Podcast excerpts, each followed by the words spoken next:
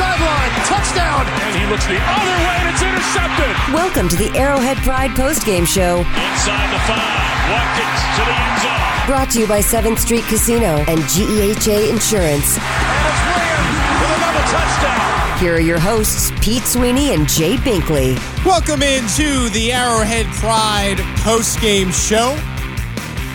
After your Kansas City Chiefs pull out a victory Oh my God. Oh my God. over the Minnesota Vikings, a 44 yard field goal for Harrison Butker in the closing seconds as Matt Moore and your Chiefs find a way to knock off the Vikings in a game they probably should have never been in. They win by three points, improve to six and three on the season. The Arrowhead Pride post game show is presented by 7th Street Casino, where it's at. Call us 913 576 7610. You can hit us on the Protein House E with a Purpose text line 69306. A game you never should have won. You pulled out it pulled it out, Jay Binkley. No, they really did. This this Vikings team was no joke. This is a good win for the Kansas City Chiefs. It is a win where they had what sixty percent of the fans were Vikings. We'll get to that because that's embarrassing. But the Chiefs get a win for Matt Moore, and this is imperative. And I know people are, you know, hitting us up and the the play calling. What? No, this play calling was fine. This Minnesota Vikings defense was good. Their their defense was good. The Chiefs put a game plan together. They played physical football, and they did it for four quarters. It wasn't one of these hey, surprise second quarter. They put it for four quarters. Chris Jones was the man child today. He's been missed for this Kansas City Chiefs team. Now, when the team starts getting healthier, look for this team to go on quite a run. We talked about just how good the Chiefs skill position players are. I mean, you look, Tyreek Hill, Sammy Watkins, Travis Kelce. They stepped up. Today, I thought Kelce came out of the gate and was a reliable target for Matt Moore. Matt Moore today, fumbling aside, which got a little weird at the end, was outstanding. He connected with Tyreek Hill on a number of deep balls uh, in stride, incredible. Uh, six receptions for 140 yards, three big passes to Tyreek Hill, including the touchdown, including the final catch there for 13 yards that put Harrison Butker in a great position to hit a 44 yard field goal. And Jay, I don't know if you felt like this about Harrison Butker, but I didn't feel like I always was comfortable with him in this type of spot, but he proved me wrong twice today. A 54 yarder to tie it, and then a 44 yarder minutes apart to win the football game. Especially taking that 14 yard loss. This would be a lot closer field goal for Harrison Butker. He came through that thing good for at least 57, 58 yards the way it went through. But Matt Moore was tough. He had a little bit of the problems there at the end with the, with the ball security, Right. and I think that that's a real thing right there. But it was about just getting the win. And you know why Matt Moore's here? This is why he's here. He's gritty. He understands the playbook. This is why Andy Reid trusted him, and they needed to get a win. They needed to be either beat the Packers, which they almost did. They need to beat the Vikings. Just, just keep the team afloat. Now they have a three game lead in this division. Just keep the team afloat until Pat Mahomes can come back. And gradually, the Chiefs will improve in various areas when guys start getting healthy. You saw the first of that today with Chris Jones. But I'll tell you this they ran the ball effectively, and I know 91 yards was on one run with Damien Williams. I felt they were playing tough, physical football. They, they were kind of winning the line of scrimmage against the Vikings, which are very good up front, both offensively and defensively. And like you said, guys stepped up. Travis Kelce, four for eight last last week, eight targets, four catches, seven for nine today. You know, you make those close catches. Guys needed to step up for Matt Moore. Travis Tyreek Hill continues to step up, six catches, 140 yards. But Travis Kelce stepped up. Damien Williams stepped up. This is what you have to do if Matt Moore starting. How about the And he was good too. Don't, don't don't he made two great throws to Tyreek Hill with hands in his face. Sure. He stood in the pocket. A lot of quarterbacks melt down there. He stood, he took the hit, he knew he was going to get hit, and he delivered the football. A lot of props to Matt Moore for being tough in this game. to me, too, the Chiefs' defense simply outstanding today against a really good offense, and the Chiefs needed the defense to step up and and, and hold down that end of the bargain. They Best were game, good best up game. front. Front, they were good in Yeah, coverage. Denver was good. But and and you know what it, it ended up with a 26 to 23 victory for your kansas city chiefs if you want to get involved 913-576-7610 we'd love to hear from you especially if you were out at the stadium today let's take the first call chester how's it going Oh, this is excellent. Uh, Destiny bound. Let no man take your crown. When you're in close games, how do you close it out? The fourth quarter, making clutch plays, defense attitude, offense attitude, pulling for one another, special teams, the kicking, everybody united together because there's a destiny. Oh, this this this this is what it's all about. You know, this is how you grow, develop, grit and nasty, close games. You know, in the hunt to make a statement. And when you get your identity, and when people get healed, you make more of a statement. You're talking about who motivates the motivator. Is the great ones playing out of the pay grade or the least paid playing out of the pay? No, we have each other. And this time I can say the, the, the, the, the machine, the cleaning machine, the agitation is up. Winning machine, Chester. Winning machine. Well, you cleaning and winning machine is getting the keeping the clothes up and clean. That's right. This, this, this, this, is what it's all about. This is what you yell for. This is what you live for. This is what you make your money worth in different things. Payday, paycheck, pay grade, and everybody's involved. You're putting the KC in KC. This is what it's all about. We can see our direction. We know our destiny. Getting everybody involved. Can't wait for the next game and getting getting the people healthy. God bless them. Keep up the good work. Another victory for the for the coach that got over 200. And this is what it's all about. We can celebrate together. God bless you. Thank you for the call, Chester. Obviously, very excited. The way this final drive worked, you were in field goal range or right about, and then Matt Moore takes that terrible sack, loses 10 yards but a pass to Travis Kelce for 17, another pass to Tyreek Hill after the weird Minnesota timeout for 13, and all of a sudden you're within 44 yards, and Harrison Butker steps up to the plate. A 44 yard attempt to win it for Kansas City. Harrison Butker trying to be the hero.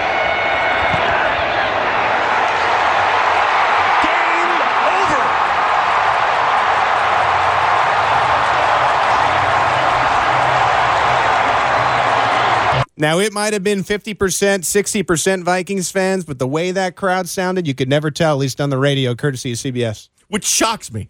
This is the Super Bowl favorite in the preseason. The Chiefs are leading their division by three games. Right. I can see the Chiefs going on the road. They bring a lot of people on the road, but at home, having there are Viking fans everywhere. You could not throw a rock without hitting a Vikings fan in town this week. They go home uh, six hours away, unhappy with that performance, which I'm glad to see. The Denver game, let me rephrase that. The Denver game was impressive defensively, no doubt about it. Nine sacks in that game. But this Vikings team is different than that. The, the Broncos quit in that game. This Vikings team was feeling themselves. Well, the Broncos aren't even a playoff team. I know. This Vikings team had won four straight. They had the NFC Offensive Player of the Month in Kirk Cousins. Third best rushing team in the NFL, 160 yards a game. NFL's leading rusher in Dalvin Cook. The, the, the prescription was there. The Chiefs had to step up, try to uh, you know wade the waters, get that W. Um, so we don't have to look and reference when the last time they won four, lost four games at Arrowhead. Glad that that stat's out of the window, so we don't have to look it up. But they need to get this W until Mahomes comes back. I felt this was a gut check. Been talking about the gut check all week. Protein now see with the purpose text line 69306 calls it gut check. Yeah, those that need to step up do. Travis Kelce, after the last game, was upset with himself. Some of the drops. You know, he's going to be relied on to come up with consistent plays. He did. Tyreek Hill was simply amazing today uh, several times for the Chiefs, including catching Damien Williams. The only guy on that field to catch Damien Williams was Tyreek Hill. Yeah, Tyreek Hill, incredible. Quick correction on the courtesy. That was from Fox the call with Harrison Butker hitting the 44 yarder. Let's go back out to the phone lines. Reggie from Anaheim, what's going on? Hey man, so I'll, I'll keep this short and sweet. Um, shout out to the defense, man. I'm I'm I'm officially ready to buy in uh, on this on this Chiefs defense. The last three games they've played tough. Uh, they've played complementary football. They've played downhill. The tackling has been good for the most part. Getting Chris Jones back has been key. I think they're starting to gel. I think they're starting to figure out, um, you know, who they are, and they're applying a lot of pressure. And I think that I haven't looked at the stats yet, but they might have held Dalvin Cook under 100 yards rushing today. Um, so 71 yards, Reggie, significantly. Yeah, so yeah, if you had if you had told me they would keep him under 100, man, like I would have I would have checked to see uh, if you were smoking some of that Cali Good But um, the last thing I wanted to say was uh, I think I'm ready for uh, for Damien Williams to take over the running back uh, spot full time. Right. Um, the Shady McCoy experiment was cute but uh, but I'm ready for him to go back to the bench, and I'm ready to, to elevate Darwin Thompson over him. And I think you roll with Damien Williams. I think you roll with Darwin Thompson because I still think Darwin Thompson is your most explosive running back that you have on the roster. But great job all around, man. Uh, we we get that win, and then we gain a game. We gain a game on the Colts. So uh, everybody have a nice Sunday, man. I'll talk to y'all later. Good, good call, Reggie. Darwin Thompson inactive today for the Chiefs, so the Chiefs brass do not see it, or Andy Reid does not see it as the explosive player that I think a lot of us do or saw in St. Joe. The other thing, too, Chiefs four penalties today, three last week. That's seven in the last two weeks. We're talking about a team that had 22 in two straight games earlier this season, but seven penalties the last two weeks. I think I think key for the Kansas City Chiefs, showing a lot more discipline on football. And the other thing too is that identity. That identity was starting to show itself about this defense. People have been talking about this identity, and I like that. I like talking about. Do they have an identity? Because the Vikings were talking about this. Nationally, they were talking about. Zimmer was asked about it this week. Kirk Cousins asked about it this week. Do the Chiefs have a newfound identity on defense? It was one that was about putting pressure. Cousins asked a lot about pressure. He's very good with pressure, but asked a lot about that question. The Chiefs' relentless, aggressive style. I felt the Vikings counterbalanced that a little bit with the screen passes, where they did have some success throwing the running backs out of the backfield, which continues to be an Achilles heel for the Kansas City Chiefs. But they were asked about that. And I didn't feel the identity was there against Green Bay because you let them run the ball at the end of the game. They had the ball for five minutes, took your soul, backed on the one yard line, and only had Aaron Rodgers throw the football once as they ran, ran, ran. That's why I wasn't completely sold. You have to put it together for four quarters. I was impressed with this defense today.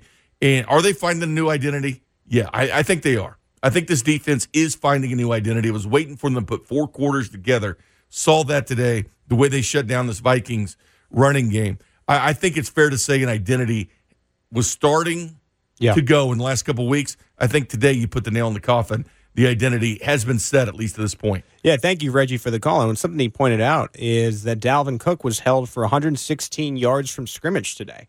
And I think if you're a Chiefs fan coming into this game, if you could say yards from scrimmage for Dalvin Cook, a guy who puts up near 200 most weeks or is capable of doing that, you sign up for 116 yards. That's a good job. And you notice some of the adjustments of, of the Vikings in the second half with some of these screens. Eventually, the Chiefs were able to figure it out and, and managed to find a way to win uh, this football game. And it is becoming a, a part of the identity for uh, the Chiefs defense where it's aggressive and you don't know where the pressure is coming from. You don't know when they're going to blitz. You don't know who they're going to blitz with.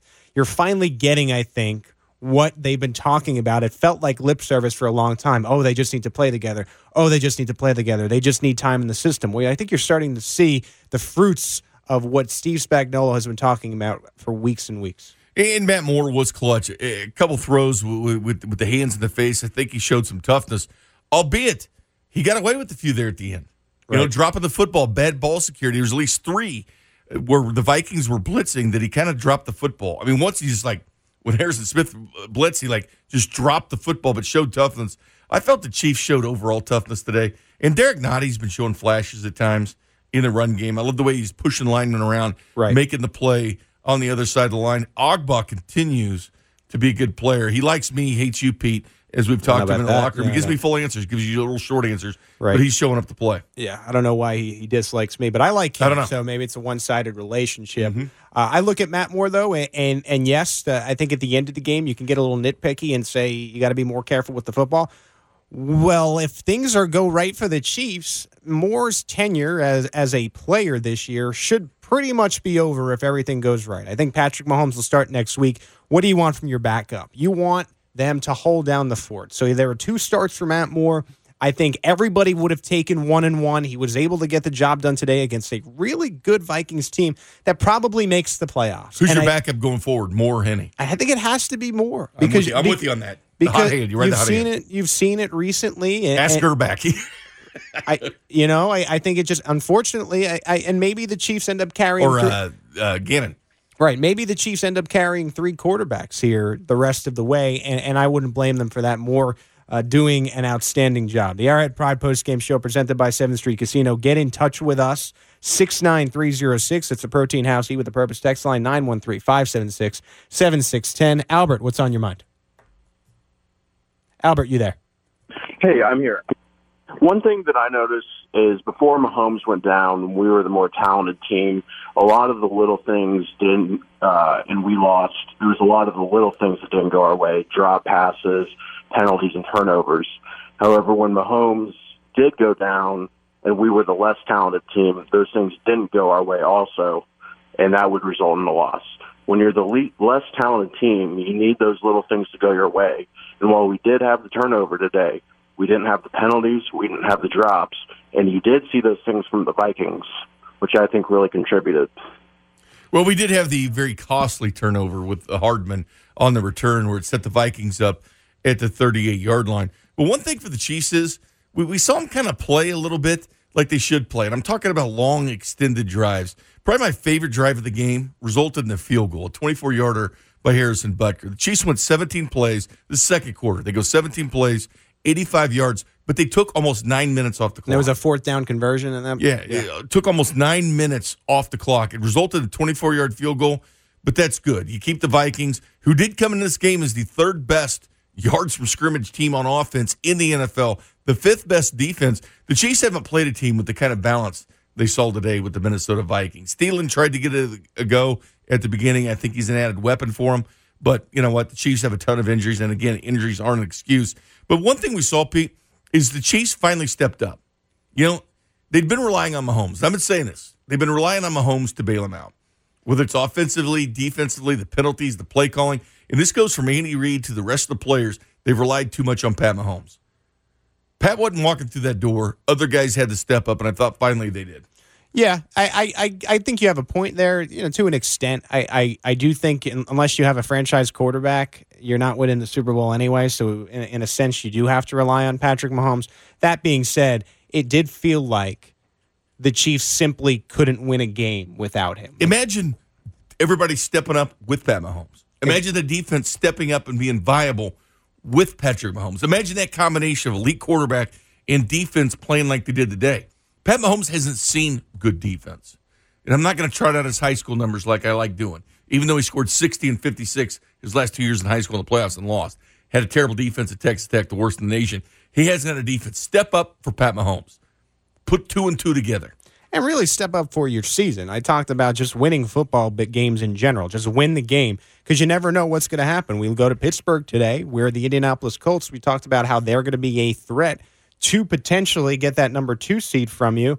Uh, Brissett goes down, and all of a sudden Hoyer's in the game, and he's not able to come up with the victory, 26-24 final in Pittsburgh. And now all of a sudden you're going to get Patrick Mahomes back, and everything is right in front of you. You may not be able to get the number one seed because of the way the New England Patriots defense is playing, and Tom Brady's holding down the fort. Could But- suffer L tonight, though. Exactly. You don't know what's going to happen, so just take care of business. Matt Moore comes in for two games, is able to go one and one, really two and one if you consider the rest of that Thursday night football game. And good on him to be able to do what you have a backup there to do, and that's hold down the fort while you're waiting for your starter to get back. Dan and KCK, what's on your mind? Hi, Pete. Hi, Bing. Oh, that was a great game. Great uh, winning field goal by Harrison Buckner and great defense by the Chiefs to hold uh, Dalvin Cook. And forget Dalvin Cook. How about Stefon Diggs? One one carry for 12 yards. That was great. Let's take our time. See Harry, so guys. Not only the one carry for 12 yards, Stefon Diggs, four targets, but only the one reception for four yards. The play that stands out in my mind is Charvarius Ward. Talked to him this week. He says, I'm really gaining confidence now. Week after week, I'm feeling better and better about it. We actually had the opportunity to talk to Sam Madison this week, who reaffirmed everything that Charvarius Ward said. And it's not just lip service. I said that before. You saw it against one of the better receivers over the past few weeks in the National Football League, playing Diggs really well today. No, he did. Charvarius Ward deserves some attention, some credit for the way he played today. I thought it was solid play. The way he was manning up, the way he was going for the football. Charvarius Ward's turned a corner. And I, I know he's often criticized at times, but this secondary has been good. They only get better with the better pass rush, which they've been able to develop, which only help these guys even further. Even though they were they were playing well, you do have to take some of that back because teams are or have been able to run against the Kansas City Chiefs. But overall, I'm just impressed with their hit him in the mouth style. The Chiefs have been ran over and hit in the mouth on defense at times. Today, I felt like they stood stepped up and became the assertive team. And this is some big news out of the postgame presser. Chiefs head coach Andy Reid said there are no new injuries to report. So not only do you get the win for the first time in as long as you can remember, Let's borrow Gruden. No, Knock on wood if you're with me, Pete. no new injuries to report. It's huge when you get Patrick Mahomes back and everyone is playing this well, defense included. Finally, the skill positions you have Sammy, Travis, and Tyreek all together. Tyreek looks like an all pro for sure. Uh, I think next gen stats said on that Damien Williams 91 yard run, he, he was faster from scrimmage than he ever was before. He He's healthy, ready to go. And there's been some arguments about that between Next Gen Stats and Joseph Potts, who hit me up. But the other two were on kick returns. Right, right. But point being, everything is starting to peak after the halfway point. How many times in the past do we f- sometimes feel, shoot, the Chiefs peak a little too early? This is starting to feel like, okay, now you can get some steam going. There are seven games left. You, you get some steam going, and you ride right into the playoffs with your MVP quarterback. Luke from North Kansas City, what's on your mind? Hey, Luke. Hey, uh, hey, Bink. You know me. Hi, so, Luke. um, just question that that last caller. Does he also work as an auctioneer? Who, Dan? Yeah. Oh, yeah. If I had an auction, I'd have Dan. You Dan. could have a side business. I'd have sure. Dan Anchester. Yeah. So, um, I was just wanting to say, I think that your summer of Spags thing was like really on point because That's Pete's deal, yeah. I I think that really there was a lot of work to undo with you know with all the things that Bob Sutton left, and so now you're starting to see the fruits of Spags' labor because you know like he had to get the guys thinking in a different mindset, different formations. Now you're actually seeing kind of the fruits, and we're peaking at a good time too. Like you know we're playing better now on defense, and Mahomes is going to come back. Obviously, Tyreek is hundred percent healthy because he was actually back there trying to catch punts, and Yeah. as a byproduct, pe- w- uh, they were losing twenty yards like they were last year. So I'm really happy with this win. This team did not even have Franklin. Great call. And by the way, I'm not your father, Luke. Luke calls my night show a lot and asks Your- if I have your a son. father. It's nice that Because you're- I went to school with his mom. By the way, have you guys seen Reid on the videos yet of getting into the locker room? No, I don't think haven't I've ever the seen day. Andy Reid that jacked or yoked up. Dude, he was jacked up when Butker hit. He I mean, not the game-winning field goal. Hit that 54-yarder. You see- you should have seen how animated he was. Yeah, he's he's excited. If you haven't seen it online, man, it, it, it's uh, But, but I it's a think sight to see. what you what you said is important, and I remember Lil J used to say this as well. As far as finding your momentum, you know, at the turn, finding that momentum. You, you might have your rough stretch, but you got to be able to close. You know, you got to get stronger. I, I wish the Chiefs would take Arrowhead back and make it that place it was. Uh, it's not that place when you're overrun by that many fans. It's not. It's not. It, and it, it really did appear that tickets were sold to Vikings. The skull chant was sure, incredibly sure. annoying. I can't imagine if I was at the game and please tell us if you're there. That had to have been annoying. See people do the skull chants. Not only that, you got to hold your beer because they they put their arms way out when they do that skull chant. Can spill your beer. Very annoying. Yeah, I, I, I can't imagine being next to a Vikings fan who No. knocks my beer over with No.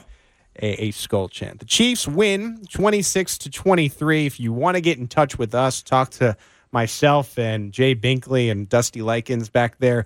913 576 7610. Protein House, Eat with a Purpose text line 69306. We're going to keep it going for the next two hours or so. Get in touch with us. It's the Arrowhead Pride post game show. The Arrowhead Pride post game show, presented by 7th Street Casino. Back to the Arrowhead Pride postgame show, brought to you by 7th Street Casino. Here's Pete Sweeney and Jade Binkley. Welcome back into the Arrowhead Pride post game show, Pre- presented by 7th Street Casino, where it's at. Get in touch with us, 913 576 7610, or call us on the Protein House Eat with Purpose text line 69306. The Chiefs coming away with an improbable victory, 26 to 23. Matt Moore beats Kirk Cousins, who I think was a little bit of a version of bad Kirk today. We got we got a dose of bad Kirk when we needed it. Well, he's been that way this year. There were Thielen complaining, Diggs maybe wanted to trade. There's been a lot of drama with that team, but they were feeling themselves. One four straight, they're feeling good. Everything was fine. The Vikings fans are buying into it. They were driving down here, buying tickets, uh, going to all the barbecue restaurants, having a lot of fun. Uh, enjoy your ride home, Viking fans. Enjoy. This is from the Protein House. eat with a purpose. You come to the Royals, you come to Royals. Everybody they loves like Kansas it here. City. But I think Anyone who Minnesota visits people like it more. Anyone who visits Kansas City loves it. Uh, the, the economy definitely appreciates them because they, they've been great for the Royals too. from the 913, Arrowhead not like the 90s crowd. From the 417, Arrowhead's mystique has been killed by TV timeouts. This in from Next Gen Stats. Harrison Butker's 54 yard game tying field goal late in the fourth quarter was the most improbable attempt of his NFL career. 48.3% make probability. Finishes with four for four field goals, including the 44 yard game winner. Let's keep it going on the phone lines. Kyle, what's on your mind? Hey guys, how's it going? Hey, Kyle. I just wanted to say, go Chiefs Kingdom. Say that defense still got to be hungry. They still they can't overhype it. Let's keep it going. We've only had two straight games. I'm not trying to talk it down or nothing like that, but let's keep this going. I think we can do it. I think we can uh, keep on leaning. Whether I want to see Mahomes back after the bye, to be honest with you, give him a little more time, but I think we can do it. I think Matt Moore can handle it, especially with Tennessee coming up and this in San Diego. I think we can get her done. Go Chiefs. Y'all have a good one. Yeah, thank you, Kyle, for the call. The reality is he's coming back next week. I mean, that just is what it is. Everything you hear points in that direction. He looked fantastic today. He looks to be at least close to 100%. I imagine he practices this week, and then you ultimately get a reveal from the Chiefs on Friday that he will be the starter against the Titans. Not only that, but this uh, tweet by Jay Glazer, who's really on top of things and you know knows a lot of sources. He said the reason Mahomes isn't playing today, this is what he said before the game.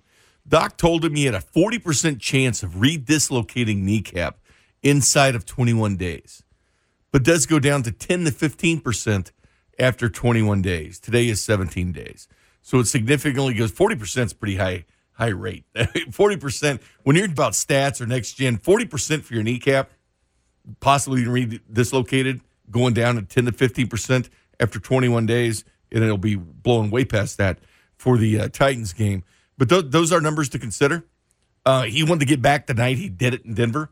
Um, and as far as his defense stepping up the last two games, you could say they stepped up in the last three, Yeah. although they didn't put four quarters together against Green Bay. But this has been a trend for more than just two weeks.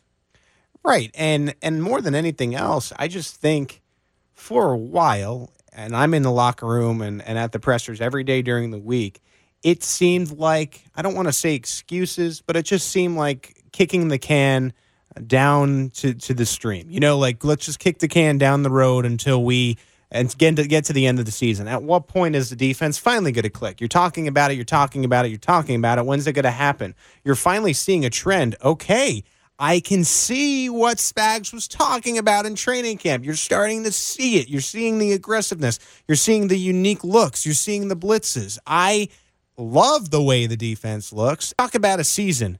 This is a 16 game season, right? What do you want? You want to be clicking at the right time. You need the defense to be chugging along, and you need Patrick Mahomes to come back, and you need all your pieces to be healthy and be chugging along and meet in the middle for what? The playoffs. And I think you're headed in that direction right now.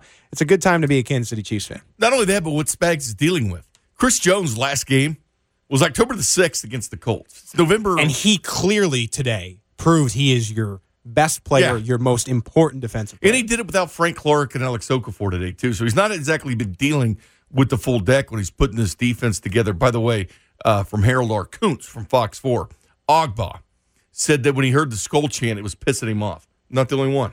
Yeah, you and Agba, I got to say, Very tight. Very we, tight. we were in the locker room Very a- tight. and we were doing a two on one interview, and he didn't really have, care for my questions. I, I, I'm, I'm willing to admit that. well, they were bad questions. and and it seemed like after the interview that he would maybe give you a hug if you Yeah, wanted if yeah. you wanted one, and that's Yep. uh, neither here nor there. Good You were game by your game. You were Agba, so uh, it's all right. Um, it's all right. Mike, what's on your mind? Yeah, good win. Um, quick question. I know uh, uh, Damien Williams came into camp. I know he was a little banged up, got in the doghouse, a little overweight.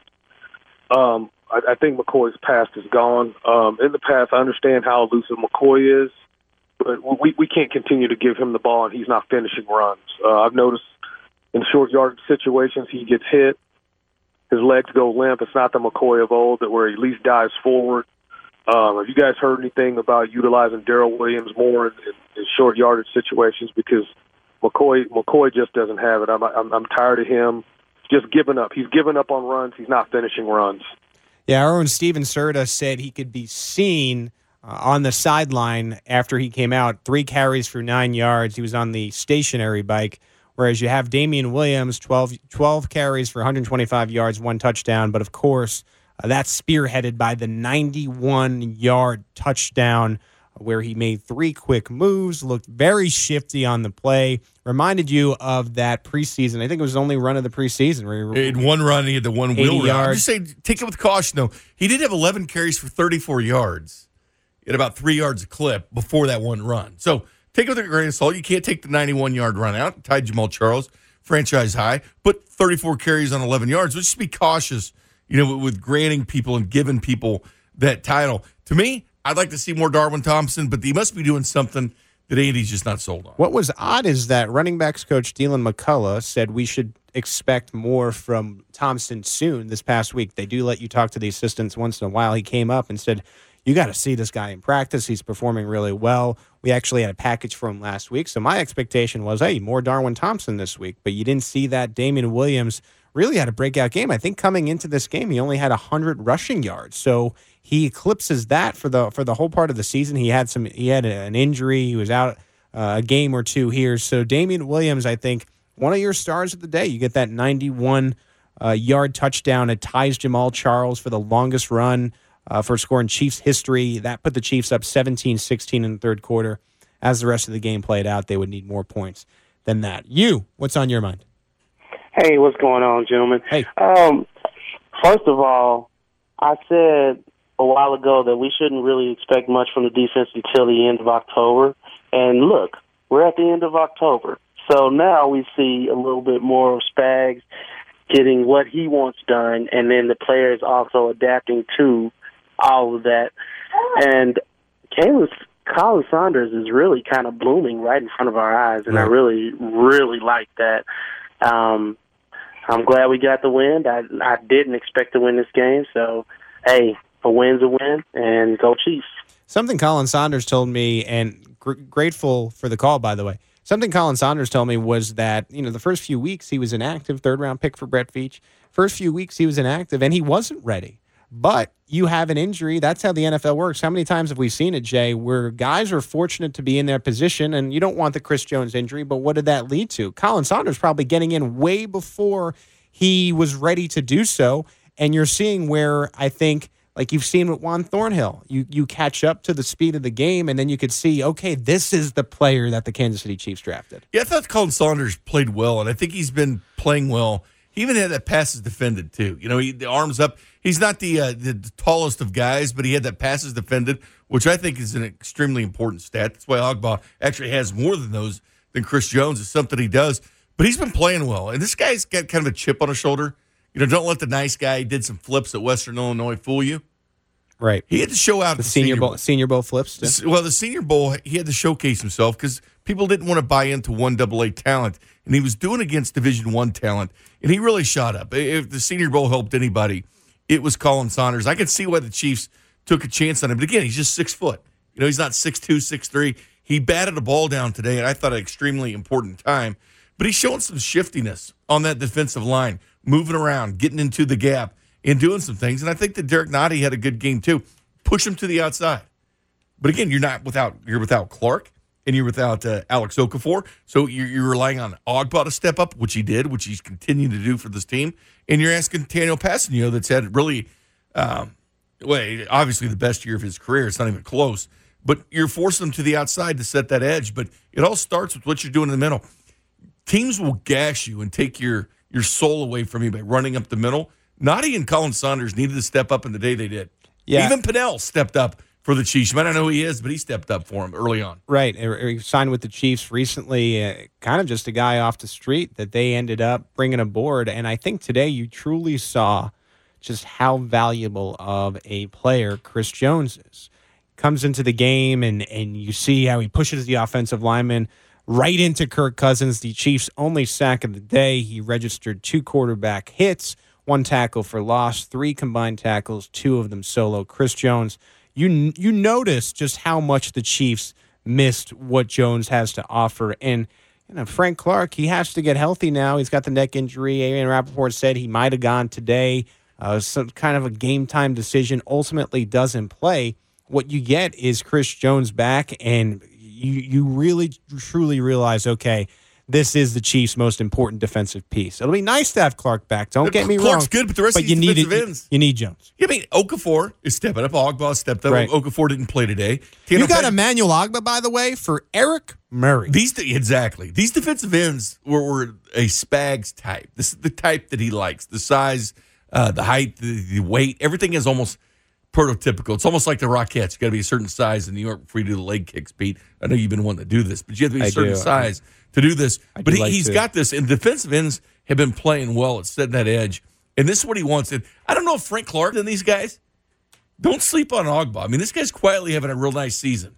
The Chiefs coming Leads his team in sacks. the Chiefs coming away with the 26 to 23 victory. Here was Chiefs head coach Andy Reid after the game. All right. Um, so no injuries um, to report. Um, hey, listen, my hat goes off to Butker for those last two field goals. That last one was as clutch as you can get, and um, our defense, I just thought stepped up, had a had a beautiful day, great game plan, and they executed well. Offensive line buckled down and did a nice job, which helped the running backs and it helped um, our quarterback. I thought Matt was that was a gutsy performance now by him and, and utilized his uh, his receivers. I thought he did a good job with that. Uh, special teams, we had a couple nice returns there. Um, can learn from a couple of them, but I had, had a couple there that were, were very good. But field position became a big part of it. We dang near gave it away at the end, but we kind of hung on to um, to bring it back to where we needed to to get that field goal. So, anyways, with that, time's yours. Specifically on Stefon Diggs what, what was working well for you guys in that matchup? Yeah, so listen, I'm, uh, I'm proud of our defense for um, continuing to work and get better. And so one of the objectives was to get better every week and, and a goal there. And they've done that. Some of the young guys are growing up and um, and they've got they've got a, a great quarterback and, and great skilled position players. And um, I thought our guys really buckled down and did a nice job of getting challenged them. And then guys up front, you got you know my hat goes off to them for the pressure that they were able to get there at the end on the quarterback. Coach, you've answered a lot of questions this season about the run defense and the lot and hold with the team up to three point four yards per carry. What's giving you confidence about the whole process? Yeah, so well, he's a great running back and uh, uh, the best right now going. And so he, um, um, you know, our, our guys buckled down. They took that challenge and they they worked hard this week to make sure they they started with that and but still kept their pass rush ability up and be able to cover on the on the drops there. So. I, I think that's a good football team. I think Mike's done a nice job. Zimmer has done a nice job with that group, and um, you know, it's a good win. It's a good win for us too. You're listening to Chiefs head coach Andy Reid on 610 Sports Radio. You speak to the, just the difference-making ability of Tyreek.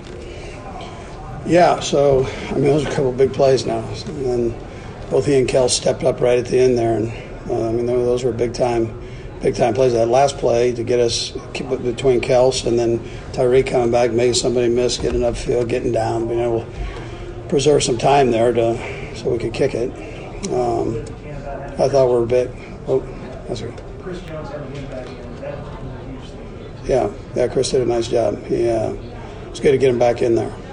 Yeah, so the longer this goes, the more we'll be able to get a few guys back in, and um, you know we'll just add them to the mix so we have a little bit more depth. It's good to have the experience some of these guys have gotten.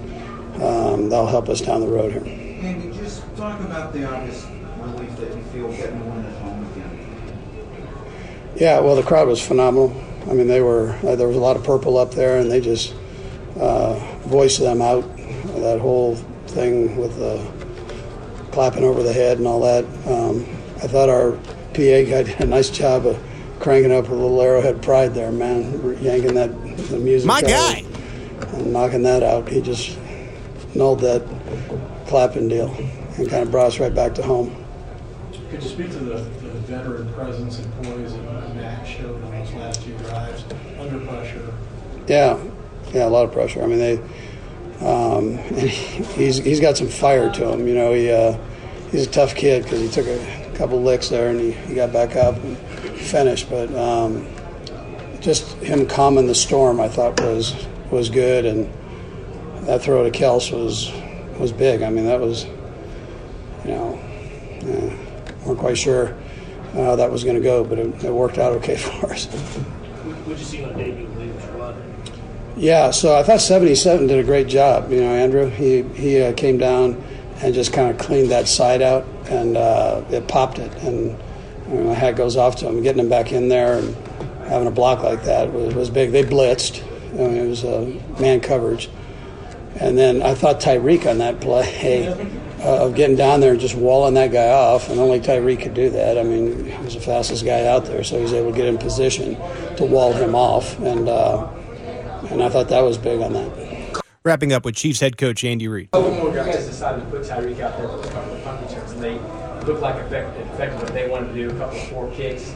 That's kind of the effect you want when you put out there. Yeah, yeah, no, that was Dave's plan, and um, we were hoping, you know, you hope that he, that he gets an opportunity to catch it and return it, but um, if he doesn't, then the results were good results. Yeah. How close was it for Patrick today?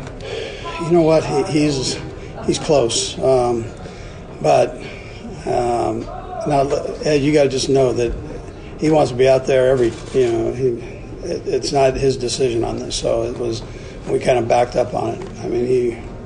Uh, we listened to the doctors and the trainers and made the decision. And if he had it his way, he would have played. You know, the next play after it happened. So uh, that's how he's wired.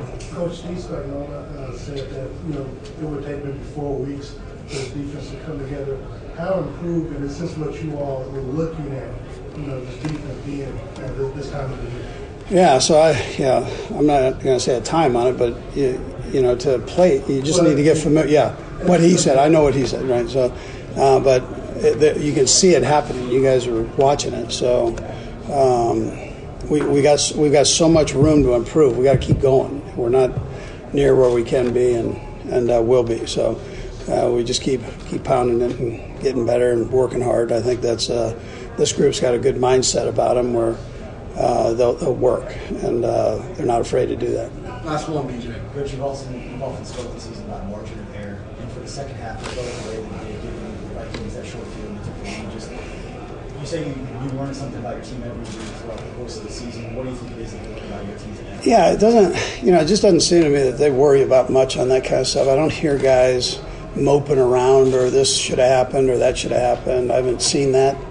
Um, even in the losses, I didn't feel that. It was just what can we do? Let's keep going uh, and strike, whether it's on offense or defense or special teams. It's it's been that kind of group so far. So I mean, that's a that's a real positive thing and gives you opportunities in games like this right here. Yeah. All right, thank Okay, thank you. Chiefs head coach Andy Reid, not, not a fan of the, the Vikings skull No, clap. he says they take their hands, they put them on their heads. It's a skull clap, man. It's very annoying. And you know what? They can do this on their way up I 35 back to Minnesota because I guarantee they're probably listening now in their cars, their purple uh, purple wagons, listening to this think stuff. so? Yeah, with their with their tail between their legs. I hope they had a good barbecue. I hope they tipped their waiters and waitresses uh, while they're here, and I hope they continue to do this. Anything until for the they get to Iowa. KC economy, right? Well, think about we're, this. We're hosting you, the you draft have to go back in with an 2023. L, and then you have to drive through Iowa. Right. Have fun.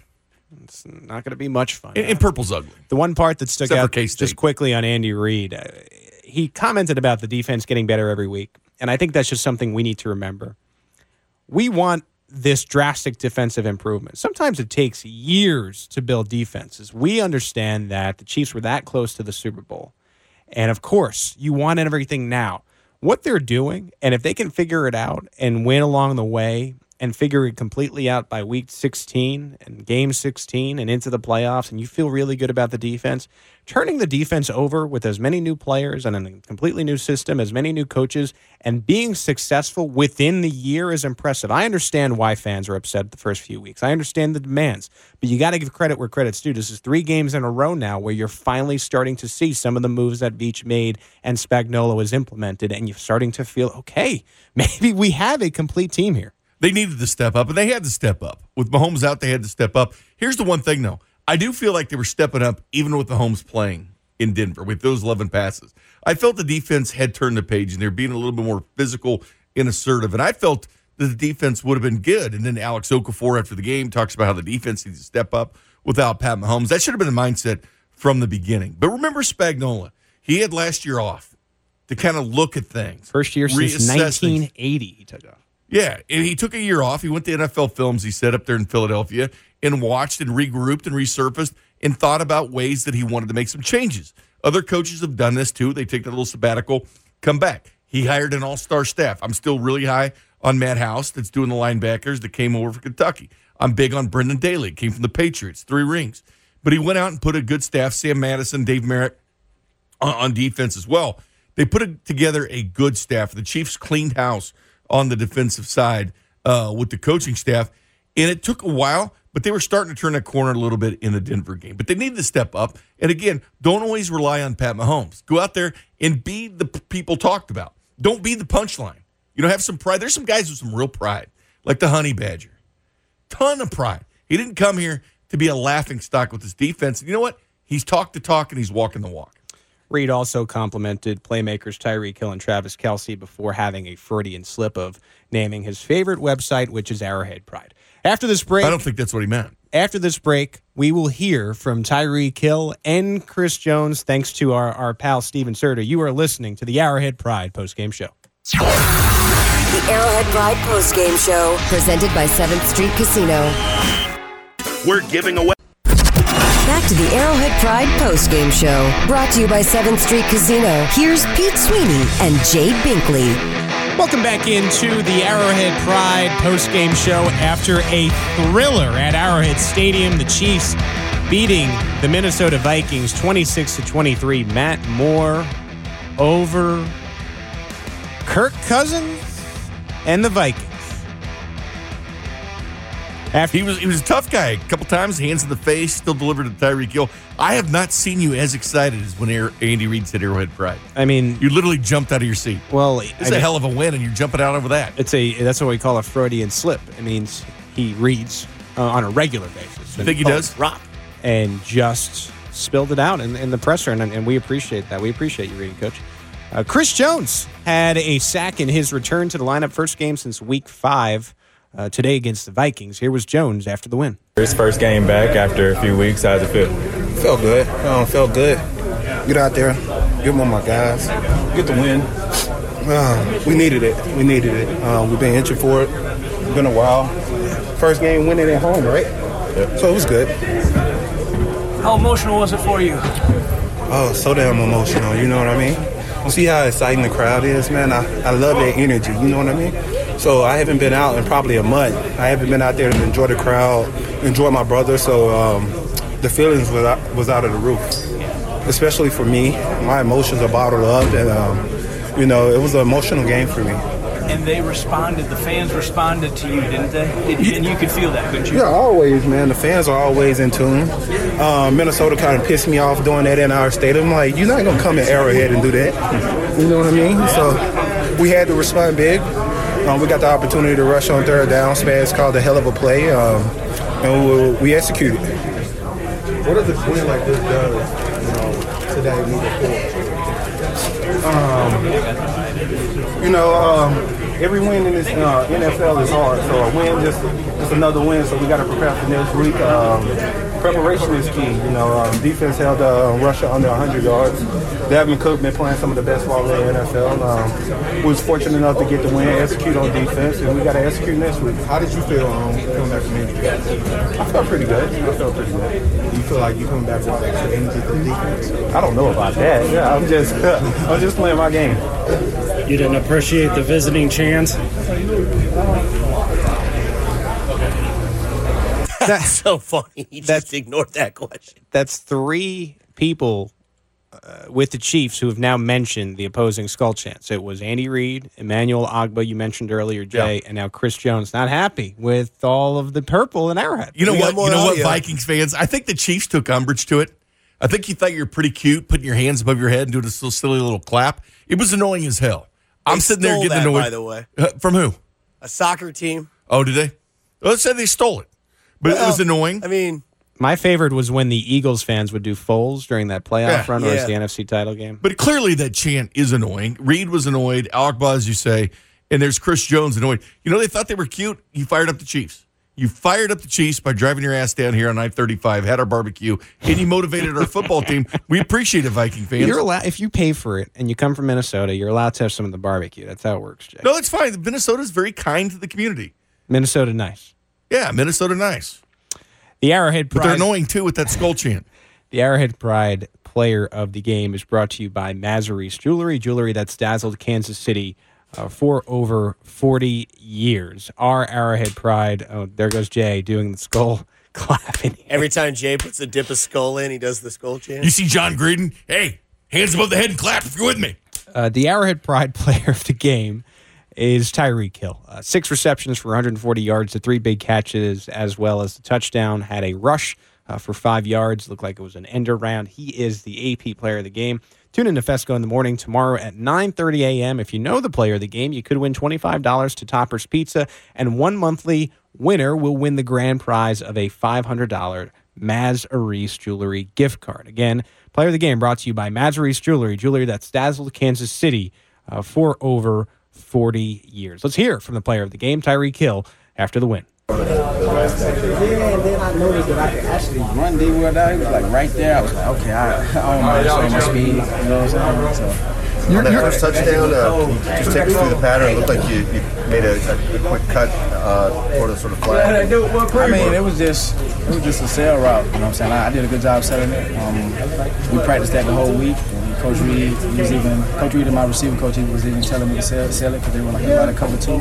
And that particular play, I believe was cover one, I, I believe, but I sold it. And then Matt threw a perfect dime, offensive line protected, did their thing. I was able to um, catch it. From upstairs, it looked like that ball was going to be overthrown. Did you ever think that was...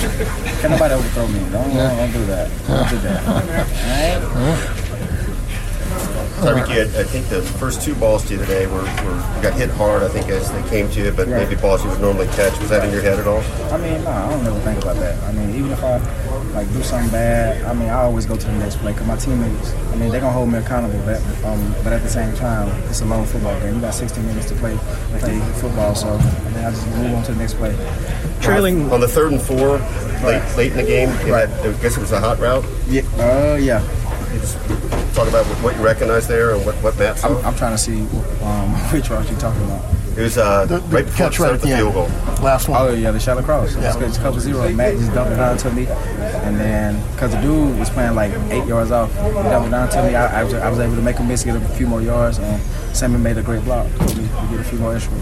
Trailing late, you got a couple of chances back there to return punts. When did you know you were going back there? It's really on. It's really on Coach Toub. Whenever he need me, I told him I'm available whenever. Just let me know whenever you need me. What did he say to you when he sent you out there? He said, "Hey, let's go, Reed. Let's go. It's either gonna be a bad kick or a touchdown." Which, so it was a bad kick. How much? Of, how much did you feel like you guys needed this type of victory, coming from behind, close battle, everyone sort of making an effort there in the fourth quarter to get the victory? Oh yeah, this was a great win. Mean, great team win. Offense, defense, special teams. I mean, we all did our thing, and this team needed this victory. You know what I'm saying? Because the all because the um, the vibe because the vibe in the um, locker room the past few weeks um, been down. So a win like this is great, especially um, against a great team like this. Who's got a great quarterback, great head coach. I mean, great team. Period. So this was a great win for us. How, how, is, Last one, guys. Was there was there more comfort this week with Matt Moore, understanding just what he can do with you guys, or is it just a, a case of just more snaps gives you more, sort of more of a rhythm? We've been comfortable with Matt. You know what I'm saying? It don't matter who go out there quarterback. Sammy can go out there quarterback. D Rob, anybody, Travis, anybody can go out there quarterback. We're gonna be comfortable with him. You know what I'm saying? Because Coach Reid, he's he's been doing this thing so long that yeah, if he put him at quarterback, just believe they're gonna, you know what I'm saying? They're gonna do their thing at quarterback. So it don't matter who who at quarterback in his offense. But Matt, he did. He's been doing a great job ever since Pat went down. You know what I'm saying? So. That's Chiefs wide receiver Tyreek Hill. Uh, after one of the better games we've seen from him in a long time, he looks like one of the better wide receivers in the NFL. It's 5'9, 5'10, high pointing balls, beating opposing defenders for the ball in the air. Reminds me like a little bit of on the field Antonio Brown right now. Well, and the one thing about it, he is the most dangerous weapon In the NFL. He's the most feared guy from defensive coordinators. The things that he can do, And they can do so much more for him. And look for as the season progresses in the backfield, draw that mismatch. You know, the jet sweeps, so many things. But think about this. Think about his impact as, as punt returner. It forced Colquitt to kind of choke. Britton Colquitt, not Dustin. He, Right. He, he came lame on a punt. He was having a great day. That's And why he- the Chiefs were at the 45. yeah, in the one punt, he did a nice job. Got Tyreek Hill out of bounds, no return. But the second time it was just the fear of Tyreek Hill in the game. It's not going to show up on a stat sheet. You know, no one's going to have the stat for this or Pro Football Focus or anything else. Your own eye test with what happened out there. They choked when Tyreek Hill got back there. So it makes him such a special player. Jay Tyreek Hill has said six receptions, 140 yards, and a touchdown. Matt Moore, as you like to call him, Jay the Big Beaver, 25 of 35 for 275 yards and a touchdown. Matt Moore spoke to the media after the win. Matt Moore.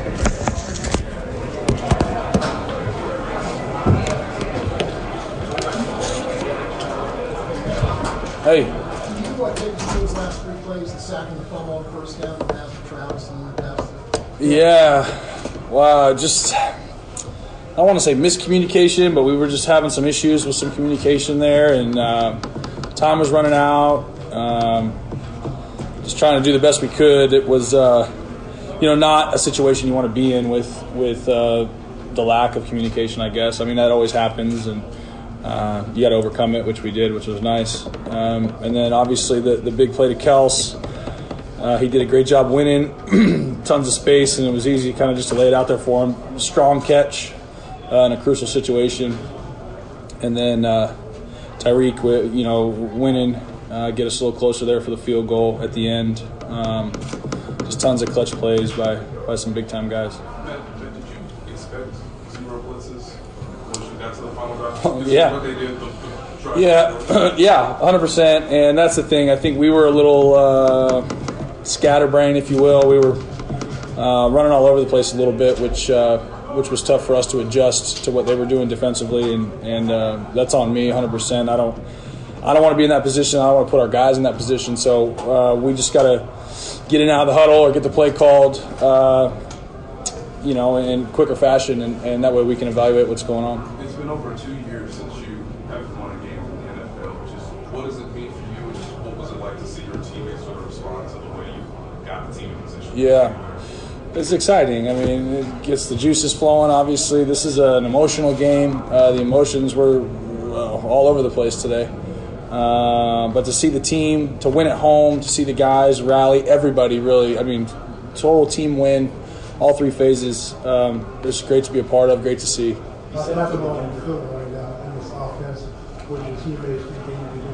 two weeks or so? Yeah, I feel good. I mean, we're, we're only going to grow. Everyone's going to grow every day, myself included. Um, so um, comfortable, absolutely. Um, and obviously, you know, you go into each week, you, you study the game plan, you, you practice it. Uh, your comfort's only going to grow even more. So yeah, I feel good. You said after the Denver game, you said after the Denver game, you just didn't want to underthrow Tyreek Hill. You know, the touchdown that he had, was that one where you felt like you tested him about as long as you can? Yeah, well, I saw him, and again, he did a great job winning. And it's nice when you see the DB's back turn to you, and he's going. I mean, I just I tried to put it out as, as best I could, and he I, I didn't see the catch live. I ended up seeing it later, but he extended for it, which was great, and he got there. Um, that's just a great play by him. Were you thinking at all when you threw the ball maybe threw it too far on that one? Uh, no. I was getting taken to the ground, so I let it go I'm just like, man, I hope I hope he gets there. the, the last one, contested ones, what was your advantage of that play when you saw the replay and see the way that Tyreek went up and fought for Well, I have. I still haven't seen it. I still haven't seen it. I uh, that was an awesome one to throw it and take a shot, and then uh, initially I kind of was like, oh man, and then the crowd went crazy, and somebody, one of the other linemen, was like, Matt, he caught it, he caught it, let's go, and I was like, sweet, here we go. Going, going back to the final drive, I mean, was there much discussion that you need to get to X yard line to give Harrison a chance to kick a field goal? I'm I'm sure that was being discussed on the sideline. Um, no, I mean we were we were executing the plays that were coming in. I mean, obviously, the closer you get, the better. Um, uh, I didn't have any of that discussion, so they handled all that. Adam, the last play, to Tyreek to set up the field goal, is that the route that he's doing, or is that an adjustment based on? Uh, that was the route. It- yeah, no, that was his route. Uh, he quickened it up a little bit, which was great. It's what we needed. Um, but no, he he executed uh, perfectly there. So as soon as you see the blitz, you know, are you in opinion that Uh, yeah, yeah. The long run by, by Damien Williams, what was your view of that as it happened? And did you see how far Hill came from to make the block? I did not see Tyreek make the block. I saw Dame hit the hole and then he kind of in and out of it. I saw him almost get tripped up. And I was funny. I was just telling him, I go, I wish you could have heard me on that. I was like a little kid screaming, running down the field. You know, after I realized he was behind everybody to, you know, urging him on to keep going. But uh, I didn't see Tyreek's block. I'm sure I will. But that was a. I mean, that's nice when you're backed up to hand it off and and score. So. Adam, oh, go ahead, Ali. Adam and DJ. 265 combined yards for Damien and for Tyreek. What allowed both parts of the offense, both the run and the pass, to be so efficient? Yeah, I mean, really, it was, the, the defense was really good. That's a really good defense. I mean, at some points we were just trying to take what they were giving us. Um, formationally, you know, um, we had some things. I think running the ball, um, our guys executed blocks well, created some holes. I mean, it's it was kind of hard. Some sometimes, you know, obviously they're adjusting, we're adjusting. Um, you know, obviously, but then we got a couple runs going that opened up. I think Tyreek on the outside, um, and we didn't get much one on one with him, so he was did a nice job finding zones or just getting downfield far enough to where he was one on one and you can put a ball up. So, I think I think both players, both parts of the offense, run and pass, kind of complement each other really well. Go Adam, Nate, DJ. Uh, with, with Matt out, and some other guys out, and, uh, uh, and uh, you guys haven't lost three or four. Can you put in perspective what um, winning a game like this, finding a way to win? a game Yeah. like this means for you guys? I mean, gosh, I mean, you just want to win the next one up, but to get this one, to get it at home, you know, I think it's been a, a little bit since we've won at home. So to get it at home, to win it the way we did, uh, nobody quit. I mean, it was a it was a fight until the end, and so you love that. You love to see that in your team. Um, you know, they're all important. They're all important, and so to get this one the way we did, I think is just uh, makes you feel good. Matt, it was a similar situation to last week's game. Five or six minutes left. Defense field. Yep. You're wanting an opportunity. Just from your vantage point, being with the guys as long as you've been, just what was it like to see them come through? Awesome. Give you an opportunity.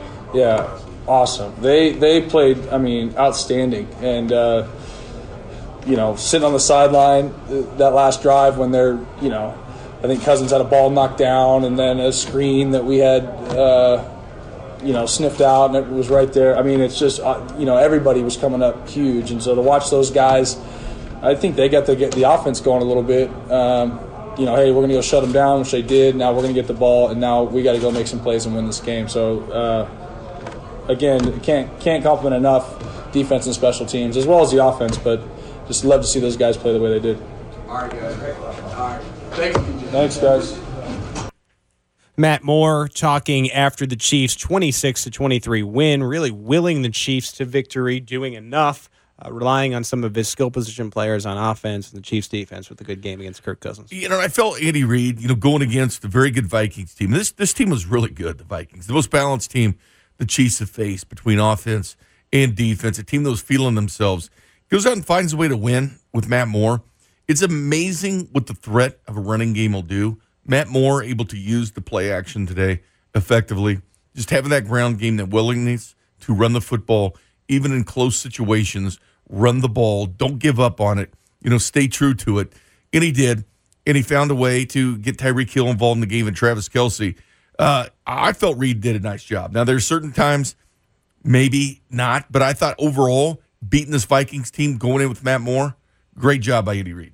Yeah, and the Chiefs were able to pull it out. Uh, Harrison Butker ha- had a ton to do with this victory. Your guy. Within minutes of each other, within minutes of game minutes, two or three minutes. He had a Kicking matters, Pete. I've told you this. 54 yarder to tie the game at 23, and then he faced a 44 yarder to win the game in the closing seconds, and he connects with it. Two for two at the end, end there, four for four in the day. Here is Harrison Butker after the win. Into that mindset of, hey, I may have to do this again. Oh yeah, I mean, I was jacked up. I was enjoying it in the moment, but to be successful as a kicker, you can't go into a kick with a lot of adrenaline. So I was just kind of pacing on the sideline, taking deep breaths, trying to get back in the, uh, that calm mode that I think I, I do my best at um, as a kicker. But tie game, our defense is out there. They did a great job stopping them. So I knew it was going to come down to a field goal, and we got a great field position. Um, and then and then we made the kick. How did you have to maybe adjust how you were kicking it based on the man? It looked like was kind of trying to drive through it a little. Yeah. Um, I don't know that the 54 yarder I, I thought I hit really well, but that 44 yarder, you know, we're talking to the locker room like, did it get blocked? Did it not get blocked? I know from watching the film, the guy jumped over uh, the long snapper in the A gap, but it's kind of hard to tell if it got tipped or not because the rotation was a little weird. But you know, glad it went in. I mean, my ball as a right-footed kicker kind of has a left hook on it, so going towards the the north end zone, that was more of a tough win. That's why when I made the the 45 yarder right hash, right to left win, the same kick I missed uh, last game, it was a 50 yarder right hash, right to left wind. Um, so I was really pumped up. I made that. I mean, we worked that same kick really hard in practice. So you know that set us up to uh, be in good position for the 54 yarder. Um, but going the other way it was more of a left to right wind, and I think that wind almost straightens out my ball. Uh, but I got to watch the film closer to see like if it was blocked, if it was low. But I know the guy jumped over our center and was right there to to, to, to try to block it. What did you feel like your range was at that point down that direction? A 54 yarder, I uh, I hit well. I thought you know if we had a 58 yarder, 60 yarder, I would have just put more into it. Um, but yeah, I mean I, I felt good. I think when it's the end of the game, if it was a long field goal, you know you just you just put more leg into it and you know you can make it. But I liked that right to left wind. You know, so really glad we were going to the south end zone for the game winner. That, that, those extra yards, Tyreek maybe got right at the end there. That Oh yeah, I mean every yard helps, especially on that what was it, uh, 44 yarder, and I don't know if that would have been good from 46 yards because I'm going with it got blocked. I got to watch it more, but that's what I'm going with. Listen, you and James and Dustin have been together for so long. In those moments where you're like, kick a big kick, do they, is Dustin like, does he joke with you or is it pretty serious? Does he pump you up? Just kind of what's your guys' little dynamic in that triangle? Uh, we're definitely not joking around. I think you know he, he tries to loosen me up a little bit throughout the week because I, I do take kicking you know very seriously, maybe too seriously. But um, you know after we made that 54, I was super pumped up, and then he kind of just gave me my space. I think that's when I, I do the best is when I'm just kind of in my own zone.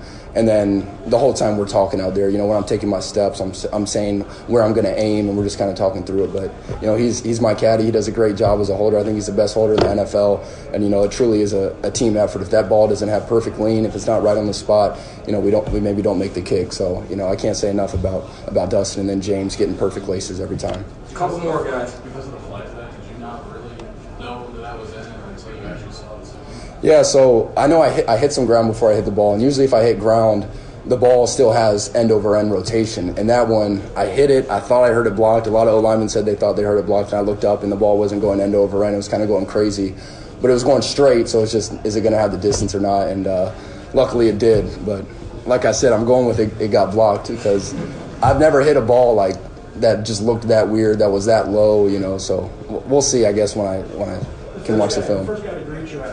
First guy to greet you after the, after the kick coming out the sideline was Patrick. Yeah. What did you make of him running out there, and what happened between the two of you guys out there? Yeah, I mean, uh, I was sprinting down. I think that's just from my soccer background growing up. When guys score goals, they just sprint the other way.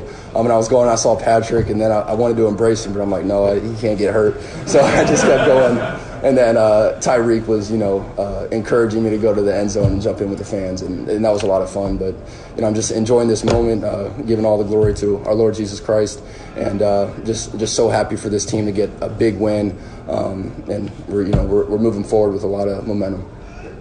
Because you, you were talking about taking some deep breaths and calming yourself down because I didn't have a chance to see you on the sidelines. Do you have any chance to kick into the net or anything like that, or was it just strictly mental stuff?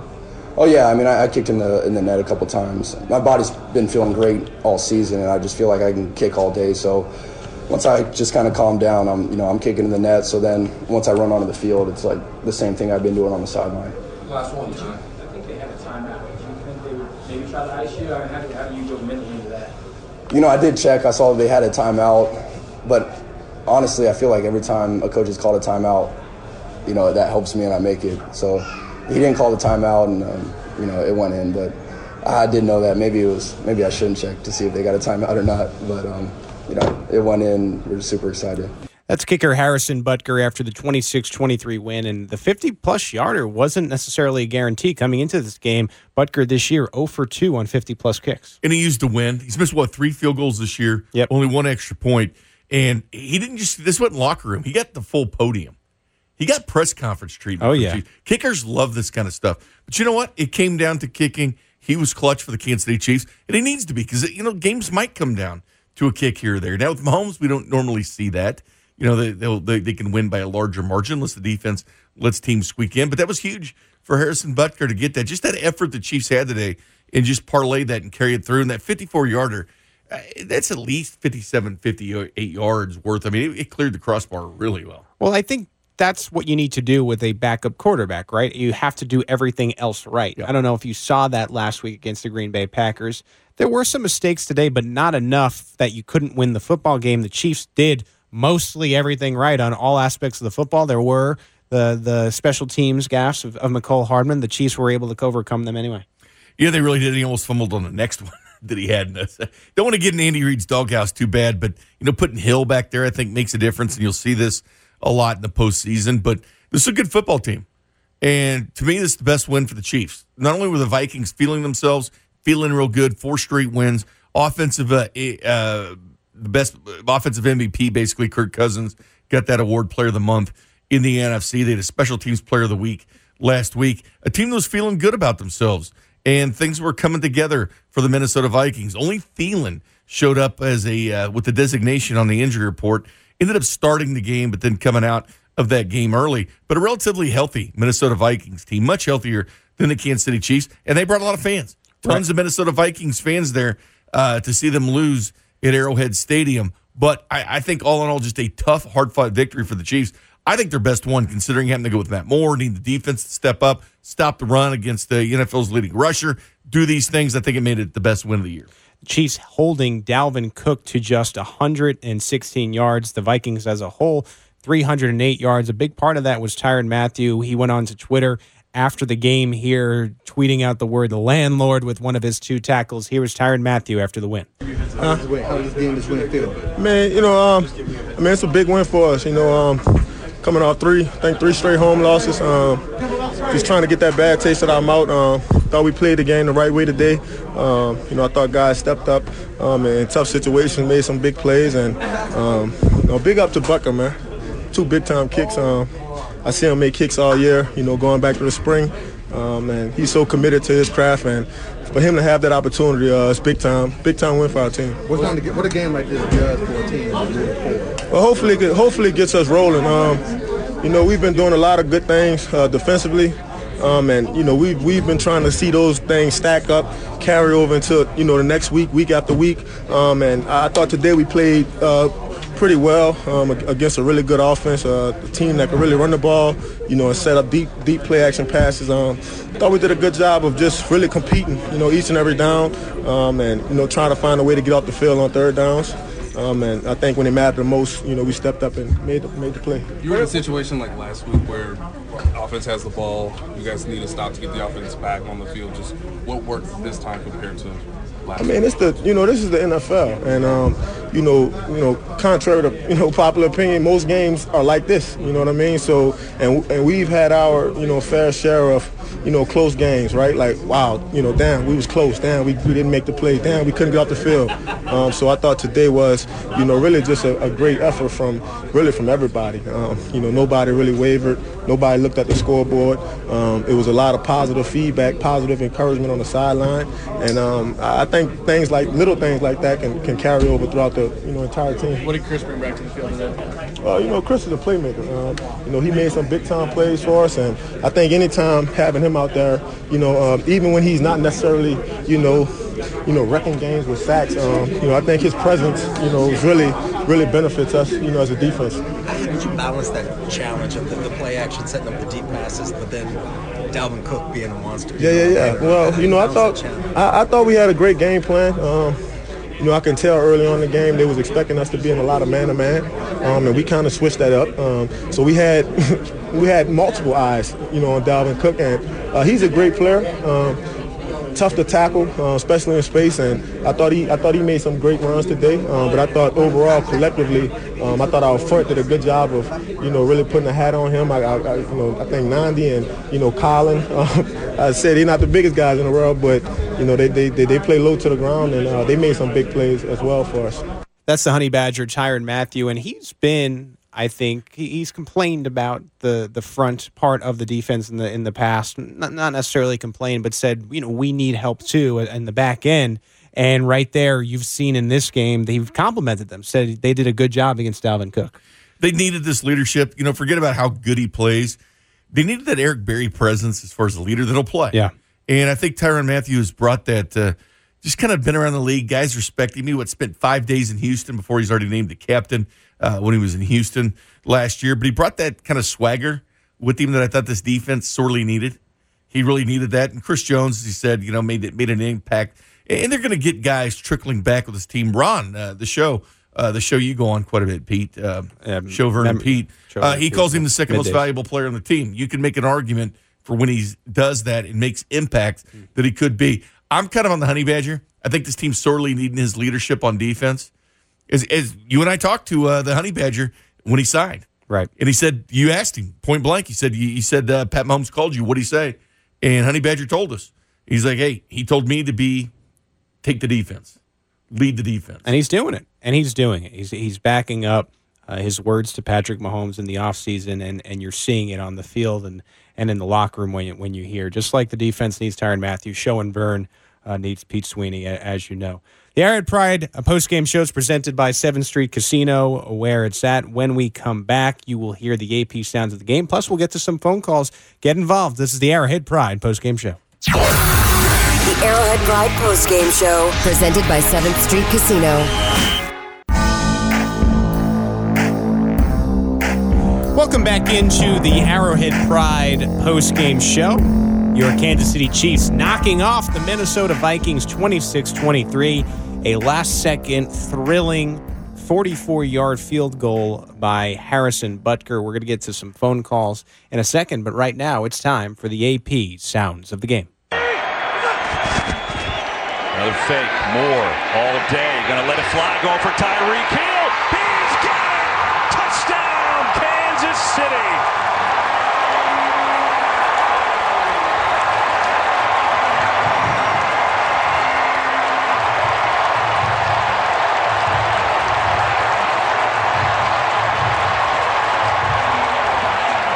A seat after a 40-yard bomb to Tyreek Hill. The one here for big gain. Oh, look at this. Damien Williams. All the way. Touchdown.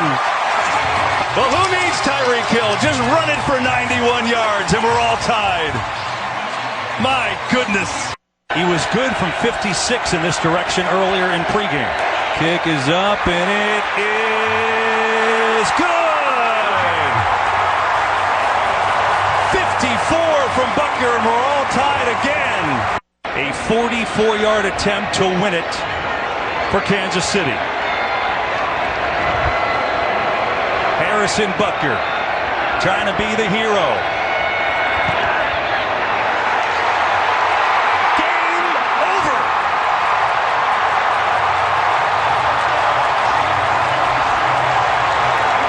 You didn't even need the call. You didn't even need the call. You hear the crowd celebrating as the Chiefs come away with the 26 23 win. Harrison Butker, the hero. That sound courtesy of Fox. The AP Sounds of the Game brought to you by Santa Fe Auto Sound, Kansas City's home for car audio since 1967.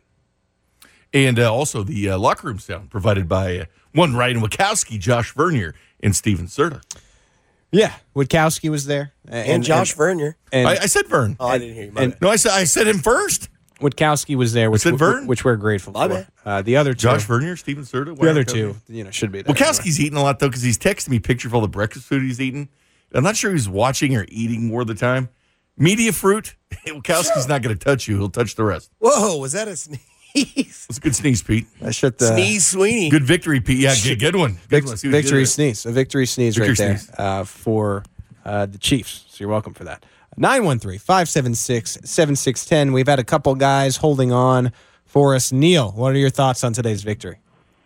Hey guys, thanks for taking my call as Yeah. always. Jay and Pete doing a great show as, as always. Um, I'd like to like just like to say congratulations really to the whole team. First of all, I think it was a great team victory. In fact, I think it's probably the best possible win that you can get at home against a tough team. And they stuck in there, and plenty of room for improvement still. I mean, I, I think, you know, could have had a better pass rush today. Offensive line got beat pretty bad at times, but they stuck in there, they hung in there, and they got it done when they needed to get it done. the defense finally stepping up at the end of the game when they needed to get it done. They got it done. Congratulations, defense. Welcome back, Chris Jones. I thought Nnadi played really well today. Congratulations, Derrick Nnadi. Congratulations, Damien Williams, on a good game. Um, they really did have me nervous, honestly, on both sides of the ball there in the fourth quarter. I thought, you know, with Cam Erving having that false start and then getting beat on the offensive line, having to take sacks, I was kind of surprised that Andy didn't have a couple more maybe screen passes in there when when they were obviously showing all out blitz. Right. But great, great team win, guys. Congratulations. I'll see you in Tennessee, boys. Me and my boy Jason are going down to Tennessee next week. Can't wait. Nice. Should be the re-debut of Patrick Mahomes in, in that game. Neil congratulating even you and I in the victory, and and me and you, all we did was watch the game and eat sandwiches. Yeah, yeah. Uh, company kitchen. Shout out to the spicy chicken. I mean, chicken sandwiches are kind of Can't of. believe you ate the company the, chicken. rage today. We didn't have time to go to Popeyes, but I will say this: uh, as far as special teams, yes, the fumble there with Hardman not good, but Butker and the special teams did win this game. This was a, a complete victory. And as far as the pass rush, yeah, just one sack for a team that had 14 sacks in its last two games. Matt Moore sacked five times by the Minnesota Vikings. Chiefs were actually very good uh, against the sack coming in there. You know, just one, giving up just one more sack to the Dallas Cowboys in that offensive line today. It had two starters out of it, so it's going to happen. They move Wylie from the left side over to the right, keep uh, Rankin right there on the left side where he's been so effective. And coming out of the draft, Martinas Rankin, that's what they said. Some people was like, why can't he play the edge? You know, Cam Erving. I don't. You know, I still feel like that, but Cam Erving beaten a few times today, but he they moved Wylie over. Wylie showing his flexibility as far as line. But I thought the Vikings did a nice job of counterbalancing it with Yeah. an aggressive line with this quick screens to the running backs. That's one way to kind of you know put a stop to an aggressive defensive line. second half adjustment. ready for it. It was a sec- second half adjustment. yeah, but the Vikings were ready for it. I mean, the Vikings came in saying, you know what, if you're going to be aggressive, and again, they talked about it all week, whether it's Zimmer, Cousins, didn't matter. They had talked about the over aggressive pursuing defensive line.